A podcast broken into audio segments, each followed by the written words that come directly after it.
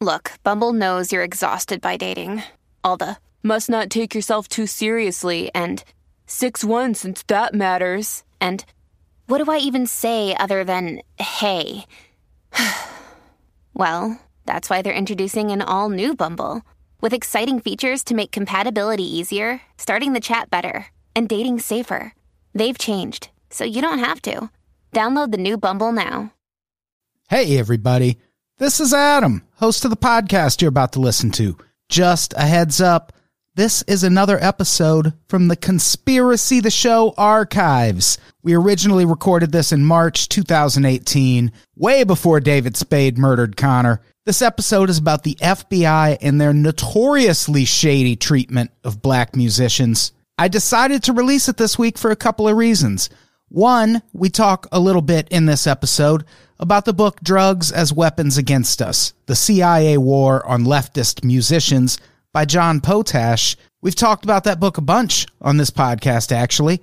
And next week, John will be a guest on the podcast. So be on the lookout for that. Also, we kick off this episode talking about Meek Mill. He's a rapper, FYI. And there's a documentary about the very thing we mention about him on this show coming out later this week. It's called Free Meek, and you should for sure watch it. But until all that happens, travel back in time to March 2018 and listen to Connor and I talk about the FBI and black musicians. Such fun times. Thanks, everybody. We love you. Let's get to the show.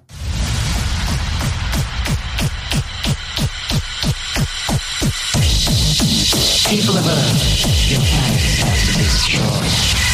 Welcome to Conspiracy, the show, with your hosts, Adam Todd Brown and Connor McSpadden.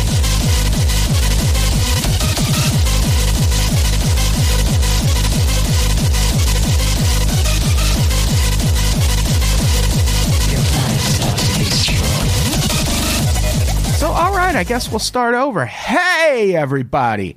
Welcome to Conspiracy, the show. I'm Adam Todd Brown. I'm Connor McSpadden. We definitely didn't just do that already. Yeah, we're uh, the the renovations here at the Unpop Studio have uh, have thrown a little monkey wrench into the opening, but here we are, They are wreaking some havoc, but we're powering through. How's it going, man? going all right. Yeah. Tired, which is uh, the best way to, to discuss conspiracy theories. I think is after a long night. Oh, yeah, for sure. I think by the time this goes up, you are on the road I think so. Yeah, I'll probably yeah I'll probably or be very close to it. So This will if go up when I'm sleeping on a Greyhound bus with Keith Carey and Tom Goss, just e- e- eating like gas station protein bars I stole in the in the middle of nowhere. oh, touring is fun. Oh, it's a good time, man. Yeah, I had to take a nine hour bus ride. Somehow from Minneapolis to Chicago, it took nine hours. Oh, geez. Overnight after I had a show in Minneapolis, and man, I smelled so fucking bad. Oh yeah. About halfway through that bus trip, I was, I felt like a real disservice to the people around me. Yeah, I've I've taken some pretty nuts uh, greyhounds. The, the the the worst one, my first one I took was 24 hours to Portland both ways. Wow. And uh, I fucking I, I on the way back, this dude gets on and he's wearing like. Just like he just looks like a feral human being, and he's got a box of hammers, like a cardboard box full of liquor and hammers, and he just starts Sure. putting placing the hammers around his area, like one on the window. He's got one in the cup holder. He's got one on the seat, you know. And he just like gets off and doesn't get back on. And it was like, does anyone know where he went? And I was like, oh, he went that way, but I'm not going to tell him that. I don't want to sit next to this dude. And then he goes in his box and he's like, yeah, this guy had like a little like plastic jug of you know the Knob Creek whiskey or whatever, and he just like takes this box of hammers and fucking booze and just throws it out. And we're just like, all right, toot toot, on our way. I had another one. The best one ever is when this guy he's kind of like he was kind of slow, I guess. Like he wasn't like he, he was just kind of like a like a dumb guy, and uh, Yeah. he he like he's like getting off, and he's got like twenty bucks for food, and like we get off at this like little travel plaza, and there's like a McDonald's and a Subway and a Taco Bell, you know, and a Checkers or whatever, and he's like looking, he's like overwhelmed by the embarrassment of options. He's like, do I fucking do I what do I do? And he and he he can't decide where to eat, and he's like thinking about it and talking out loud to himself about it for like ten minutes while everyone's like getting off and going. Anyway, we all get food, we get back in the bus. He's sitting near me, and again, he's not there, and they're like, oh, does anyone know where he went? And I feel kind of bad, and I was like, yeah, I don't know. He's getting food or whatever. And they're like. we got to go. I mean, we have to leave. so we pull out into the street, and then he comes running up with two hot dogs. And then he's running, and as he's run, he's running in front of the bus in traffic, trying to stop it and get back on. And as he's running and banging on the bus with his hot dogs, his pants fall down. so he's just like pantsless with two. He drops like one of the hot dogs, you know, and he's and he's just like ah. And then they fucking open the door and they're like, dude, you can't be doing that. And he's like, oh, oh, and he's trying to like get his hot dog and shit back. It was, it was fucking, it was sad, man. I was I was on one in uh in Oklahoma that had fucking straight up neo Nazis on the bus. It was like a it was a very uh, mixed bus, just like you know like the culturally and like there's a, a little bit of everybody, but there was a, a contingent of straight up Nazis on the bus. And, uh, Nice. yeah, they were uh, ugh, they were pretty close to me, and they just uh, Yeah, yeah. Touring is always tense. But at least we're not black musicians touring in the 40s and 50s, Connor. I'll say That's what this episode is about. What a fucking great segue that was. that was that is that is you've really put in your ten thousand hours of podcast. I didn't even write that down. you I didn't just fucking you just riff that shit. Yeah, that just came to we, mind. We usually pre-script the entire show, and then I just Yeah. and I just write uh, three words of Alex Jones, and then you know asterisk trails off half-heartedly asterisk. You know, yeah, I don't know if people realize that, but it's true. Yeah. This is uh, it's uh, not only the research but the rehearsal process takes weeks. Yeah, yeah, it's like an episode of SNL but harder. Yeah, I can't believe it's only five dollars a month. I mean, I'm, re- Yeah. I'm really killing myself doing this. Yeah, it's it's a lot of fucking work and we should stop. Probably, yeah. But let's power on through this episode I if mean, nothing the else. people got to know what's going on with Meek Mill. Am I right? exactly. Segue that shit right back in. And by the way, welcome to Music Month. Yeah, It's it was going to be Courtney Love month, but yeah, we we chickened out, but we do have two Courtney Love related episodes coming soon. we got Courtney Courtney Love Fortnite. Yes, with special guest Travis Clark from the Heart Shaped Pod Yeah, baby. podcast. So let's talk about the FBI and black musicians. Yeah, let's just let's something more light, fun. This, as you you referenced not too long ago, you you mentioned Meek Mill. This was going to be an episode just about freeing Meek Mill. Yeah. Because there, i it's not. The problem is, it's not even a conspiracy. What's happening to him? Oh, not at all. No. It's just one person who is the judge in his case, who's a woman. Uh, I forget her name, but she is really making his life uh, hell. yeah. The he's in prison right now. I think he's got like uh, Judge Drake. I think he's got like four years, and she sentenced him to four years in prison, even though the prosecution and his probation officer both recommended no jail time. And there's all these allegations that she's been pressuring him to sign with a local Philadelphia music manager named Charlie Mack Ooh, and shit. leave Rockefeller Records. And she also at one point suggested he do a cover of On Bended Knee by Boyz II Men and give her a shout out at the end. this is so. This is like fucking like that movie where she kidnaps the writer, the Stephen King book. Kind of. Yeah, like that, but with a rapper, where they're just like, "Oh, I got you under my thumb here. I really want to hear you do this. Work with this record label." And somehow she's been getting away with it for years. What the like, fuck is that book called? Uh, Misery. Misery. Yeah, Yeah. yeah, yeah. Yeah, Misery. yeah, On the plus side, it's been a while since we had a good rap album recorded over the phone. that's true. Not since the No Limit days Yeah, yeah. have we had a really quality album Yeah, those- recorded just from the jailhouse. That's always fucking great. Jack. I think that's what they call the phone in prison. Oh, the Jack? I think so. Oh, okay. Something like that. I've that never been to prison, but Yeah, I've you- listened to my rap songs. Hey, hey, Adam, your wife's on the Jack. Ah, I'm playing checkers. Is that how prison phones work? People call you. Uh, I think so. Yeah, I think it's like being at a bar in the '80s where it's just like, "Hey, hey, Peter, your fucking your daughter's on the line." Hey, yeah, I'm not here. I just left.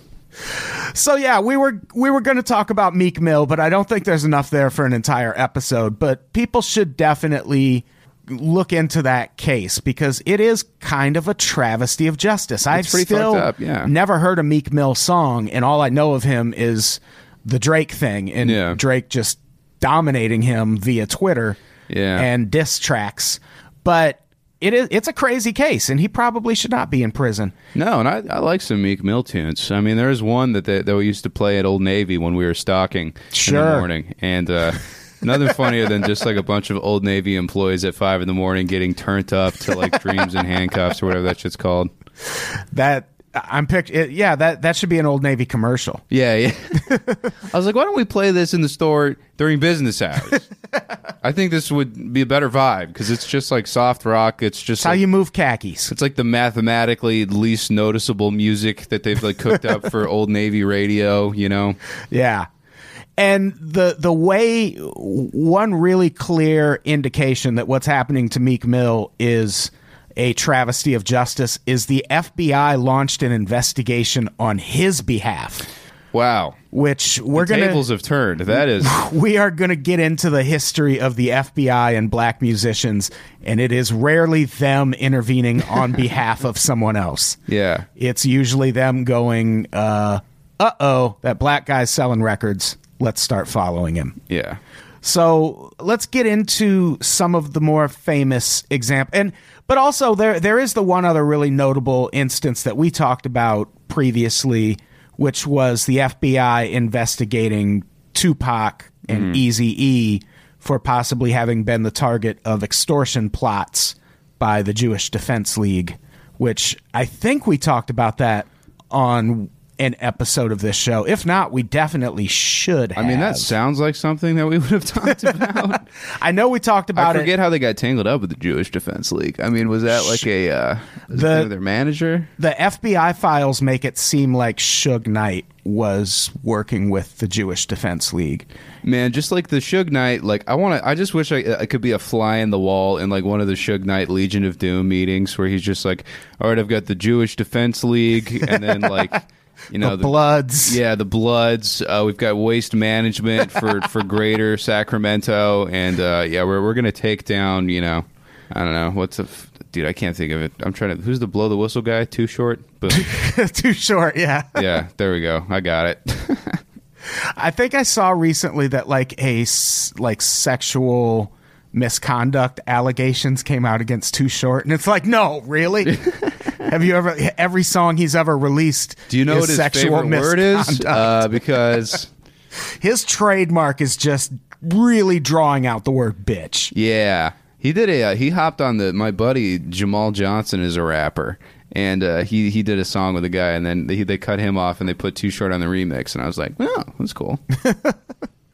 Yeah, I mean, if you're going to be replaced by anyone, you yeah, should I mean, I'm, I, I, I'm replaced by a legend who can barely rap. I just like the degrees of separation between myself and Too Short, or Yeah. getting shorter, because until then, the the biggest cachet I had was opening for Afroman one time in Corona.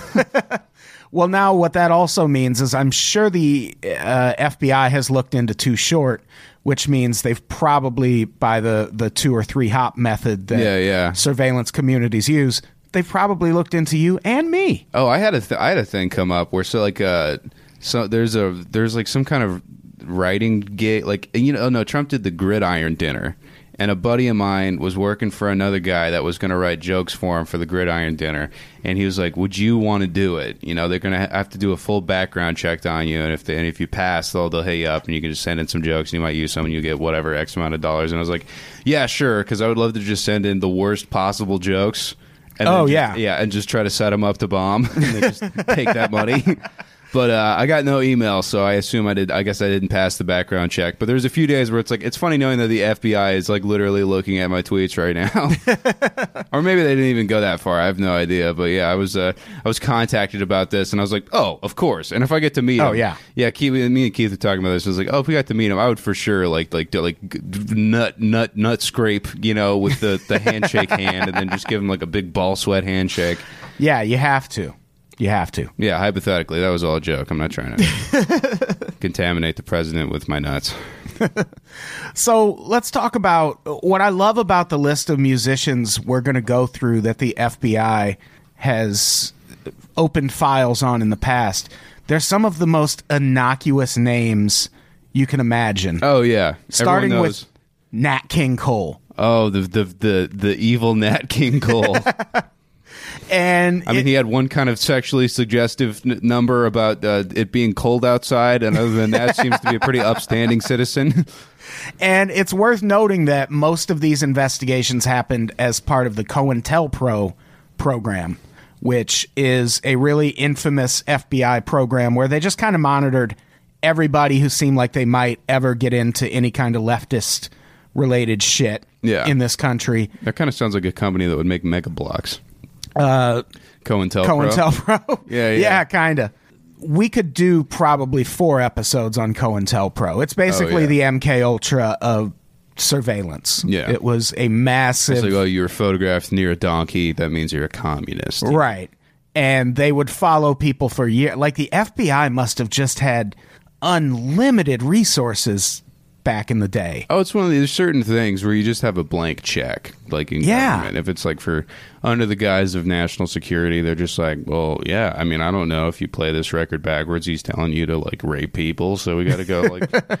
We got to spend a trillion dollars and get a bunch of dudes with like square-headed fucking haircuts to be like, oh, oh, it looks like he's having an affair, or whatever the fuck it is. You know? Yeah. So yeah, Nat King Cole was one of the people. Oh, I, and one thing I left about COINTELPRO in 1964, they mailed Martin Luther King Jr. a letter and suggested he commit suicide. so that's what kind of government program we're dealing with. This is not a group that intervenes to make sure Suge Knight's not jabbing black musicians with AIDS needles. Yeah. They are they're there to watch and try to bring people down if they can. So Nat King Cole, there's a 1957 FBI file that includes a memo written directly to J. Edgar Hoover and interestingly enough it's written by Mark Felt who was Deep Throat Yeah. in the the Watergate scandal which we found out years and years later. And he sends this memo to J. Edgar Hoover basically saying I met with one of my top informants and he told me quote his most pressing problem at the moment is Nat King Cole who is presently the featured attraction at the Sands Hotel. Oof. And now that's what I mean by unlimited resources. Like we have so many people in our pocket in the surveillance community that they're just like watching Nat King Cole. Like, yeah, I, I bet th- they'll be fine if I dedicate some time to I mean, this. if you're paranoid enough, you can look at anybody and f- decide that they're a part of some conspiracy. You know? Yeah. I mean, if this is your job to just find something, after a while of not finding something, you're just going to make something. right. You know, you're just going to be like, "Ah, I don't know, I don't trust him. like, Well, it's it's like people say if you follow if a cop follows a car long enough, they'll find a reason to pull it over. Yeah. Like any minor thing. And but we we find out from the FBI files that what they were concerned about when it came to Nat King Cole was that the hotel he was performing at in Vegas had recently started letting black musicians stay in the same suites as white musicians. So they had become desegregated. Uh. and this is why the there's a red FBI flag for them. was up in arms because at the time segregation was the way America worked. yeah, it's like you're. the- It's so. It's so so stupid. Like you're the headliner of this residency in Vegas, and you're like, but you gotta you gotta stay in the the East Wing of. Yeah, imagine that it like it had to have been like that for years and years and years before that. Yeah. That's and it's not like Nat King Cole was the first really famous black musician. So think of all the names that probably had to sleep in a fucking boiler room. Yeah, and they're like, "Thank you, good night, everybody," and then they're just going back to a cot. You know. Someone throws a bag over their head and carries them back down to the basement. Meanwhile, some fat prop comic is just like up in a penthouse doing blow, and he's just like, "Ah, this is the life." oh, fuck the 50s, man. Yeah, What a horrible time. And so yeah, that that was it seems like the FBI is just kind of an agent of not change. yeah, Like their main role in society is to make sure America stays exactly as it is. Yeah. And sometimes they win and sometimes they lose and they adapt, but that always seems to be their main goal is making sure everything stays as it is. yeah, kind of. I mean, it, it might be different now. I mean, th- it's. I'm sure uh, these are way different times for the FBI. Yeah. having the president being in such an adversarial position. I mean, I imagine it's a posi- it's a situation where they're like, let's hold on to the level of independence and power we have, and then when we see an opening, let's try to you know slide the Patriot Act under the door. And Right. like, huh? Huh? Come on. Yeah, because they And had then to you have know, that let's just thing. hold on to that, you know, and wait for another opportunity. Yeah, yeah. It's it's uh, it's creepy, but it also makes me kind of want to work for the FBI. Yeah. Like, there's never been a, an, Who's okay? Day one of the FBI. You got everybody's emails. Who who's your who's your guilty pleasure? Like who who are you just like? I want to see what Cher is like googling. You know, like who do you look for? Oh, I mean, Trump, obviously, but I don't know. I'd like to see what Wilmer Valderrama's up to. like he Yeah. just he just fucks everyone in Hollywood. Does he really? And I want to know why. Oh know yeah. You just want to read his, you want- Everybody. You want, to read his text messages and I see what sure do. what his game is like. I want to see what he's saying to these women to bridge the gap between that 70s show and now when he's done absolutely nothing. But I mean, I guess he kind of hasn't really had that big thing. yeah, I mean, he's a handsome dude. He's a There's good-looking guy. Yeah. No denying that. For me, I think it's like I want to read all of Glenn Danzig's Yelp reviews. I want to find out what he's up to on Pornhub. Okay, I want to. I want to Yeah. see like what Groupon's he's purchasing. Yeah, I'd be down to see anyone's porn history. Oh yeah, yeah. That would be fine with me. And I'm down with anyone seeing my internet porn history because I don't really fuck with internet porn. I know. I was shocked to find this out. I'm pretty open about my about my probably too open about my the, the porn that I watch on Mean Boys, and uh, yeah, I'll get tweets sometimes. I'll be like, "How the fuck did you?" Oh, that's right. Yeah, yeah. Or people will try to make fun of me, and I was like, "I told you." Like, what? yeah. This is not. That's- you didn't discover a secret here. That's why I was when I was writing for Cracked, especially. I was so open about writing about really awful things I've done, like smoking crack. Oh yeah, It's yeah. like I'm not going to have someone fucking find that out and reveal it ten years later and try to embarrass me. Fuck that. Oh yeah, Just that's tell the way to people go. Now. Is just have no no yeah, like, no, secret. fuck it. Yeah. yeah. So let's talk about another really dangerous, threatening, legendarily menacing musician that the FBI followed, and that's Louis Armstrong, Oh yeah, man. the guy who sang "What a Wonderful World." What's he hiding in those cheeks? Probably uh, refugees. he for most of his career was completely apolitical Yeah. didn't dabble in politics didn't speak out about it but when the brown versus board of education thing happened which was the big lawsuit about desegregation and eventually like the military gets called in it was a whole thing Yeah. he said this to a reporter in the midst of that. It's getting almost so bad a colored man hasn't got any country. And then he also criticized Eisenhower for being two faced and having no guts. Oh, harsh words. Very harsh Two words. faced, no guts. Yeah. I've said worse things about people that have done nothing. exactly. But that was enough to get the FBI on his tail. He had also at this point agreed to tour the Soviet Union as a cultural ambassador for the United States. Yeah. And backed out of that. This is another quote. The way they're treating my people in the South, the government can go to hell. Oh man, yeah, the, I'll tell you what the uh, the president can kick rocks. Whoa, you Whoa, agent of Louis. dissent, Louis, Louis, Louis. Tone it down. Way they're treating my people in the south. I see trees of green. That's one that everyone can do, but it's still fun to do. You know? Oh yeah, super fun. And I hate. I've mentioned on this show before that I can only listen to that song if it's accompanied by scenes of utter devastation and destruction. Oh yeah, yeah, yeah. Like anytime I see it over sentimental shit, I'm like, "Fuck Oh, you!" shut the fuck up. What wanna- a lazy choice. But I want to see like Fukushima, like Yeah. and shit like that. every you know? time there's famine under that, I'm like, "Yep, that's the good choice." See, I could, I, I like the Joey Ramone version. Is good. Oh yeah, yeah, that's an interesting cover. It's a fun one. That's a good. That's a good song for a movie. Yeah. So the the FBI, interestingly enough, didn't really even have to investigate Louis Armstrong for doing this because, according to their files, uh, as soon as it happened, he was speaking to a local news reporter, and this is the 40s or 50s, or I think it was 50s. Yeah. And he was speaking to a local news reporter, and this was way pre internet, obviously. So as soon as this news story hits the local press, people start clipping. Uh, clipping it out of the newspaper and just mailing it to the FBI. Who are these nerds? I fucking hate you nerds that just like like oh like like I'm gonna find FCC violations and and send Yeah. them in like oh they said They said jackass, but it wasn't clear that they're referring to a donkey, so you better find K Rock. Like, you fucking nerds with nothing better to do than just be, like do the government's job for them, the thing that you're supposed to be paying them to do, or what the stupid Yeah. thing they shouldn't even be doing. And you're just clipping newspapers to get what these.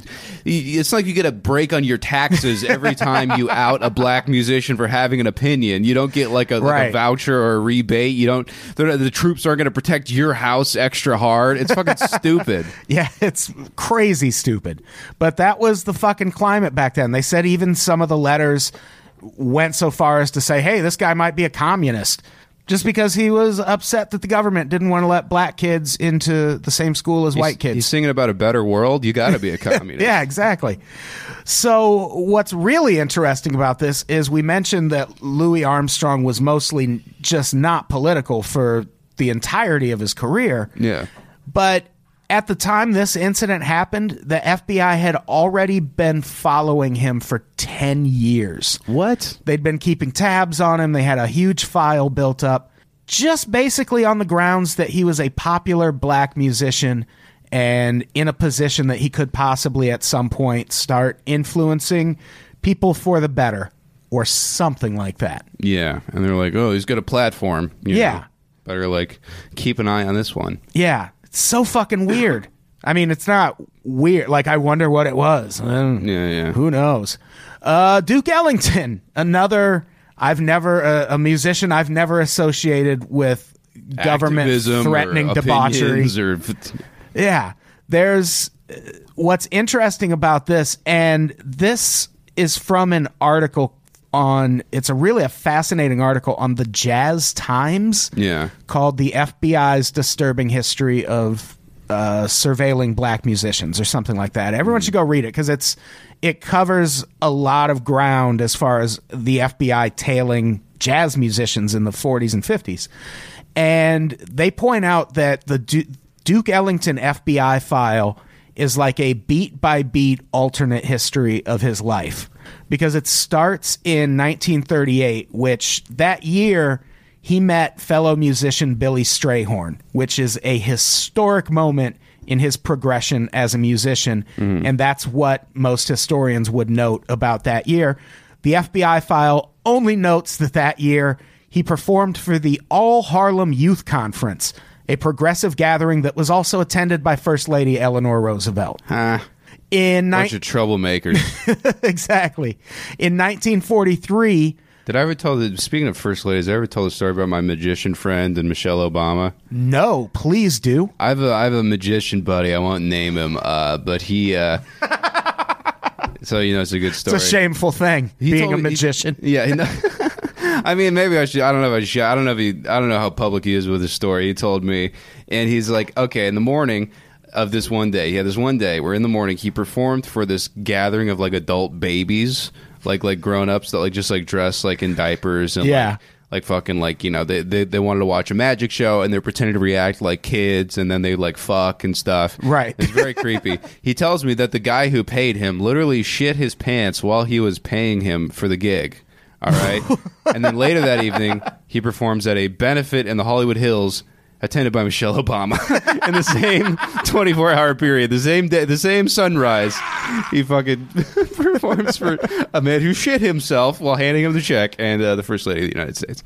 That is insane. Yeah. And that's that's that's showbiz, folks. I want to meet that guy now. He's a great dude. So, also in 1943, going back to Duke Ellington's alternate timeline, this is the year he forms one of the most famous iterations of his band. And it's a really historic year for him. And the only thing in his FBI file for that year, he appeared at a tribute to Negro servicemen concert. How dare you? Yeah, we're gonna try to get the Tuskegee Airmen some uh, Tylenol, you know, and then and then they're like, mm, I don't know, I don't know. The next year, which was the year one of his most famous albums was released, the FBI file notes that he performed at a benefit to ban poll taxes, which I want to look into these more. They were taxes your dick if it's above seven. Oh, right. Come on.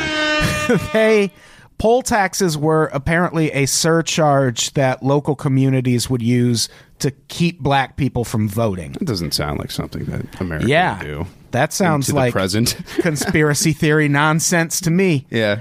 And so he performs at a benefit uh, to ban those, and the FBI doesn't like that.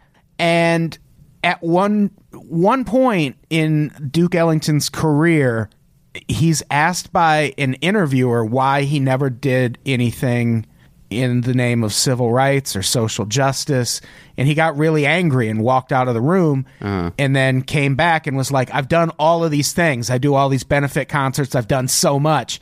And it's I guess not ironic. It's fitting that the only people paying attention were the FBI. Yeah, like they have a detailed history of all his activism. Oh, man. And at the end of his career, black people are like, "Why didn't you do anything?" And he's like, "What the fuck? All the, just, the white people that hate me noticed." Yeah, I fucking I would love to see this for any famous person or any any like you know of the, in twenty you know to two thousand six. Adam Todd Brown started working for crack. The, after he smoked crack, you know, just like every everything that like you know every like note like you know after uh, you know Kumail Nanjiani uh, was was nominated for another the, the same year that he you know killed a kid like you know just Yeah. like ever like. Yeah, I wonder. Would have been funnier with examples, but you know, I wonder how many people we know that have FBI files I don't know, man. opened on them. I wonder. I still wonder. I mean, Jeff Ross has played golf with Trump, so someone's definitely like Googled him, yeah, and he he'll remember my name like eighty five percent of the time. So I don't know if I could say I know him. Right. Yeah. Who? Maybe some of the fucking cracked guys. yeah. I could definitely see them being like they're trying to. I don't know, red pill these kids into being communists with Yeah, picture yeah. based listicles. Maybe me. I don't know. That would be cool. I want to see it. Yeah. Dude, 10, 10 years on FBI the official sponsor of Conspiracy the Show. Yeah, how long do I have to wait before I can just file a Freedom of Information Act and request that? I don't know. I almost feel like that would be kind of like, it's like Googling yourself, you know, like it might be kind of hurtful. Like, oh, man. Yeah, I don't know if I want to see it. That. ugh. It, it would be the thing you wouldn't, you would have totally forgot that you did that they would have taken interest. Oh yeah, for yeah, sure. It wouldn't be something you'd be proud of. he shoplifted gummy bears from a Super X in 1993. I did. and again in 1994 and 95. and again in 2017. So let's talk about Jimi Hendrix. There, there's also some stuff about Max Roach, but that was just he was a really famous bebop drummer, Yeah. and composer. fucking great name. Yeah, Max Roach. That's a fantastic name. And what's You could do interesting, porn, you could act, you could do any, that is a versatile name. what's interesting about his file is at one point someone suggested he might be a member of the Black Panther Party, and the file clearly says that they immediately considered that to be not true. But they still sent two agents to his house in the middle of the night to interview him. They like followed his acquaintances, interviewed them, and kept a file on him for ten years. Dude, nothing worse than being interviewed by the government in the middle of the night. Yeah, any 4 not- a.m. answering qu- like I don't know, man. Fucking, I guess maybe I did that. You know, Yeah, and I figure they do it that way on purpose to you know catch you off your toes and Yeah. who knows. They also followed uh, Jimi Hendrix, which was really interesting because, and I didn't know this about him. He actually spoke out in favor of the Vietnam War pretty frequently yeah, yeah. and was very critical of the Black Power movement. So with Jimi Hendrix, it was just kind of, yeah, someone could change his mind at some point. We better keep tabs on him. Even still, he was trying to he was trying to play their game. Yeah. Well, he was in the army for a little bit. Yeah, he was, a was. paratrooper. And in the Isley Brothers for a while. Yeah, he was Yeah. touring tour with the Isley Brothers. Yeah. So that's kind of the the older musicians the FBI is famous for keeping tabs on. There's also the fuck the police letter. Do you remember that? You you probably weren't even born at that time. When was this? Ninety three. I think it was 89. No, yeah, I wasn't around. It's famously depicted in the uh, NWA movie Straight Outta Compton. There's the scene where they get the letter, and I remember this. Like I saw NWA in concert with Ice Cube. Yeah, Uh, I was 12 years old, so I'm old as shit. But that means So I sick. I got to see NWA in concert, absolutely. and yeah. I remember this FBI letter. all the original non holographic members. I remember this FBI letter happening so fucking vividly because there had never been anything like NWA in music at No. that point. And it was such a big deal. Like everyone listened to NWA. it was like Rapper's Delight, and then Right. NWA. Yeah. and at the back in I think it was 80 either 89 or 90 but I believe it was 89 because it was when Ice Cube was still in the group. They get a fucking letter from the FBI and it the letter was addressed to Guy Mon, Manganiello. I'm sure that's wrong. Manganiello. Uh, mozzarella. He was the national promotions director for Priority Records he gets this letter from the goddamn FBI. A song recorded by the rap group NWA on their album entitled Straight Outta Compton encourages violence against and disrespect for the law enforcement officer and has been brought to my attention. I understand your company recorded and distributed this album, and I am writing to share my thoughts and concerns with you. There's nothing better than when someone writes very formally about something that is not that, you know? Right. In his piece, you know, uh, ain't no joke. Mr. Rakim says he ain't no joke. And he, th- how is this microphone smoking? I don't understand. This is the second paragraph. Advocating violence and assault is wrong, and we in the law enforcement community take exception to such action. Violent crime, a major problem in our country, reached an unprecedented high in 1988. They're leaving out that that's when the CIA started pumping crack into LA. 78 law enforcement officers were feloniously slain in the line of duty during 19, 1988. oh, they also monitored feloniously slain. He was a uh, he was a bassist. That would be such a great fucking jazz name. feloniously slain. Uh, four more than in 1987. That okay? That's not a An huge increase by increase. four. Yeah, yeah, I doubt that was rap music. yeah, yeah. Law enforcement officers dedicate their lives to the protection of our citizens, and recordings such as the one from NWA are both discouraging and degrading to these brave, dedicated officers. Music plays a significant role in society, and I wanted you to be aware of the FBI's position relative to this song and its message. I believe my views reflect the opinion of the entire law enforcement community. Just not Christopher Dorner. This is signed by Milt Ar- Ahlerich, the Assistant Director, Office of Public Affairs of the FBI. Dude, if I ever get a letter like that, I'm getting it blown up and turned into wallpaper.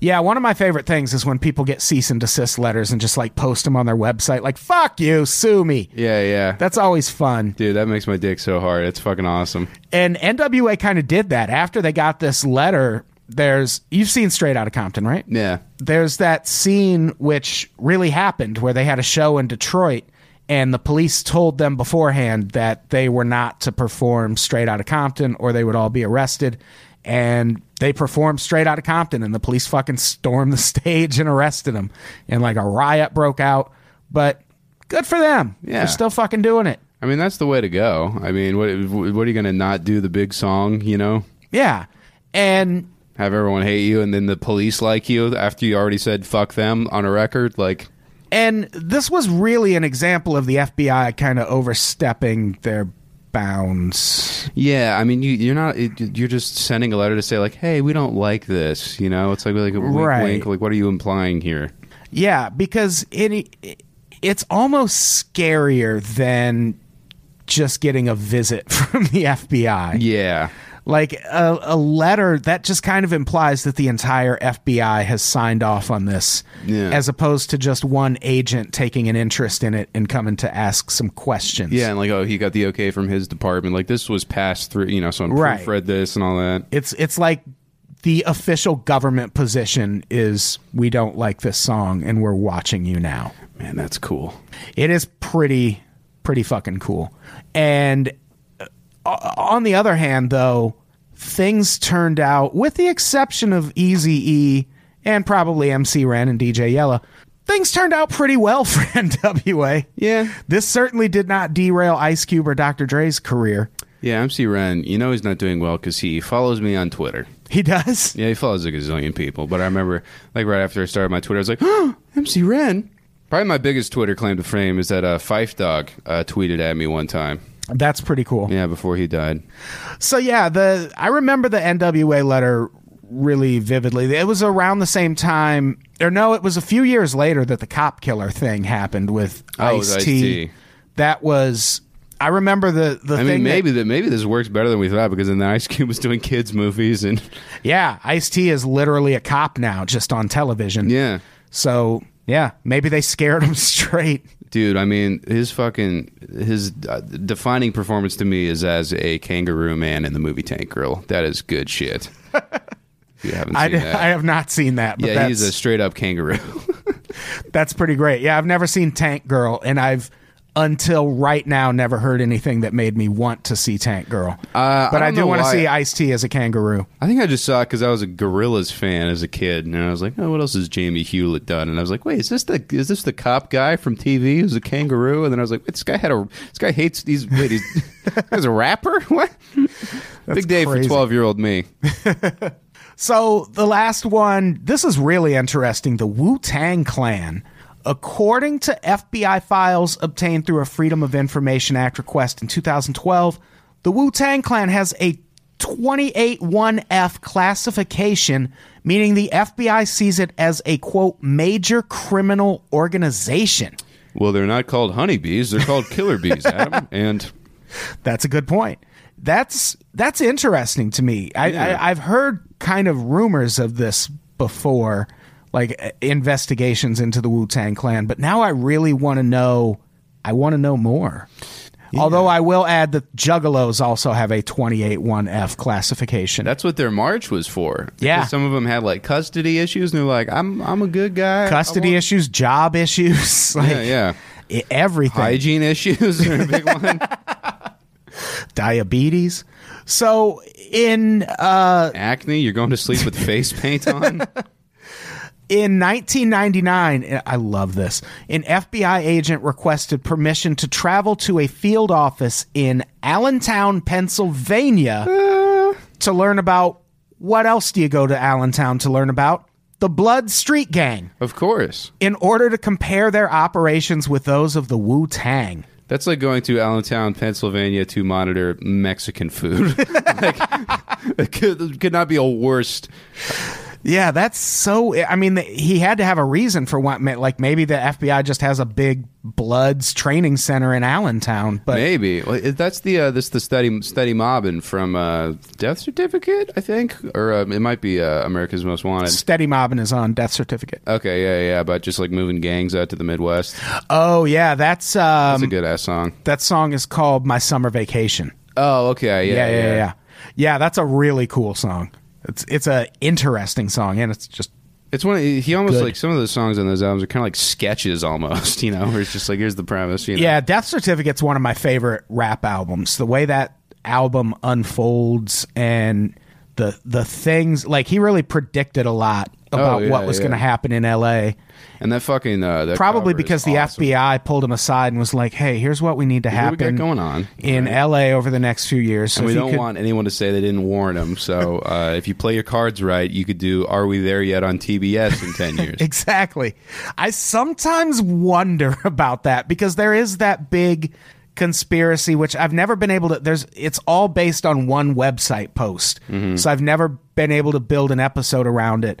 But there is a conspiracy theory that says in the early 90s there was a big meeting among record label executives and that there were investors in record labels who had money in private prisons and that in order to make those investments pay off for those people, the music industry had agreed to start pushing gangster rap Ooh, that rules. as a means to fill private prisons. And I And it- love that Oh, conspiracy yeah, and so Knight much. is in the corner wearing a mask like Doctor Doom.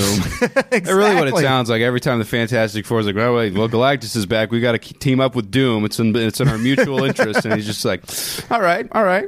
yeah, exactly. So you're gonna when I run over a guy in a parking lot, you're gonna give me a special treatment, right? And like, yeah, yeah, of course. of course we Yeah, will. yeah, Mr. Knight. Dude, my, my roommate Ramsey had this saying where every day he was just retweeting an old Suge Knight tweet, and one, one of them was like from 2012, and it just says, "Here's to the nightlife." I was like, "Hell yeah!" That's pretty great. Vanessa Gritton met him once. Oh yeah, you're telling me. Yeah, and took a picture with him and then texted me the picture and was like, is I think she said, "Is this Royce the five nine? Did she? Was she fucking with you? And I'm like, that guy is clearly like six four. Yeah, Royce is kind of a little guy. yeah, he's five nine. Oh, I got it's right there in the name. I forgot how the fuck could I? And I was like, no, that's Suge Knight. Are you okay? Like, have you been hurt? You didn't touch him, did you?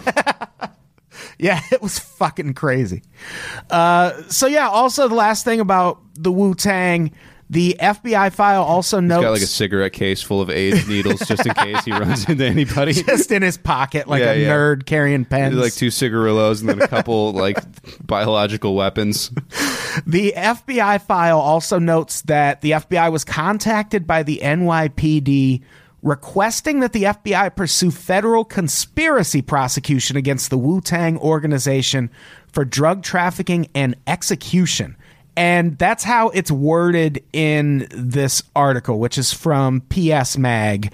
And it's also about the FBI's history of following black musicians. So people should go read that. Yeah. But that's how they word it. And I can't tell if they mean drug trafficking and executing people or if execution is just a another drug term that I'm not familiar with. I mean, maybe. I mean, what I what I've seen the Wu Tang Clan do in the last ten years is like.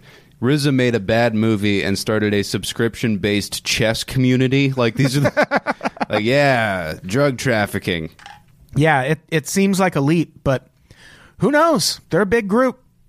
I mean, I'm sure. I'm sure there's like when you get down to the like Buddha monk level. By the way, if you ever want to watch fucking, ba- I love like finding like obscure people that are like tan- like famous only because of their association with somebody else and just seeing what they're up to. And Oh, Buddha yeah. monk was like a producer. He worked with ODB and he's a good producer. And then he's he tried to like start rapping and do his own shit. And he's got a he's got a fucking music video in Brooklyn, and it's just the worst shit of all time.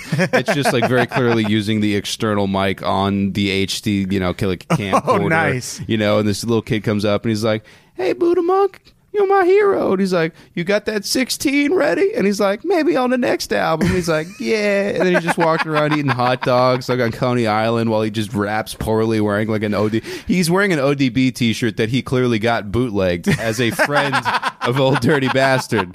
And I found his Facebook, and he just shares like those like meme recipe videos. Nice. And we say I was up late one night. I ended up going to the grocery store to make these like fucking breakfast sandwiches that I saw Buddha Monk share a video for. I fucking yeah, shit's so great. Yeah, there's So he's doing good work. He's doing all right, yeah. But there's like there's like 800 Killa Bees, and most of them like they're just like yeah. He was he actually touched Method Man one time. And Yeah. he, uh, he, he he bought him a, a, a water uh, at 7-Eleven Yeah. while he was busy, so he's a Killa Bee now. Yeah, there are some loose affiliations among Yeah. that organization for sure. Uh, but I mean, either way, no charges were ever filed. So, new Wu Tang album coming out soon, I'm sure. Oh yeah, because the feds have it. The feds have the Screw yeah, album. yeah, they have, and it's in the judge I noticed who ordered Shkreli to forfeit that album was Asian, and if you remember the Chappelle show, the Wu Tang was drafted by the Asian community They in were, the racial yeah. draft. So You really got looks like that finally worked out. You gotta you gotta be praying that that judge has a couple big L tapes, you know, in the car where he's like, All right, I mean this is like there's no precedent for this, but if I if I use this ruling, I could probably get this album to the streets where it needs to be right now. Exactly. Doing God's work. Again, you gotta read that article about this guy who went to a listening party where he heard fifteen minutes of it, and I think there were two Celine Dion songs on it. That's I'm like, amazing. I need Yeah. yeah. I need to find that. I hope that is true. Oh, me too. I mean, it's it seemed legit to me. I mean, there's like a small listening party, you know. God damn it. So so that's our episode about the FBI and black musicians. Music month continues next week. We're still talking about the FBI, but more importantly, we're talking about the death of Elvis Presley. The death. the Adam. alleged death of Come- Elvis come now. Presley, which we're we sound like we're we're mocking right now. Yeah. But after looking into it, I'm kind of an Elvis truther now. I Yeah, think. we are. We've, we've been read. We've been fucking. Uh, I don't know. Glitter pilled. What, Yeah. So uh, come back for that next week. And in the meantime, this is a subscription only episode, so you don't need to subscribe on Patreon. You already do, baby. Ooh. But maybe go out and give us a good rating and review on iTunes. Even Yeah, if you don't listen on iTunes, we still You can just need pop over there. shit. Fucking. Yeah. Won't kill you. Just takes a second. Yeah. And also, uh, I don't know what we have going on. Oh, call our voicemail line, 505 386 7677. Leave us a voicemail. Tell us what show you're calling about. And uh, go to unpops.com for notes from all of our episodes. Connor, what do you got to plug? Ooh, tour dates coming up. Going to Wisconsin, Chicago, Fort Wayne, Indiana, motherfucking Pittsburgh, Philly, DC, Cleveland, and New York City. Uh, all in the month of April. Those tickets are all live now on MeBoysPodcast.com. Go grab them. Come hang out. I'll uh, yeah, I'll talk to you about uh, I don't know, whatever. I'm a nice guy in person. Nice. Uh, all right, let's get the fuck out of here. Connor, say goodbye. Bye, everybody. Goodbye, everybody. We love you.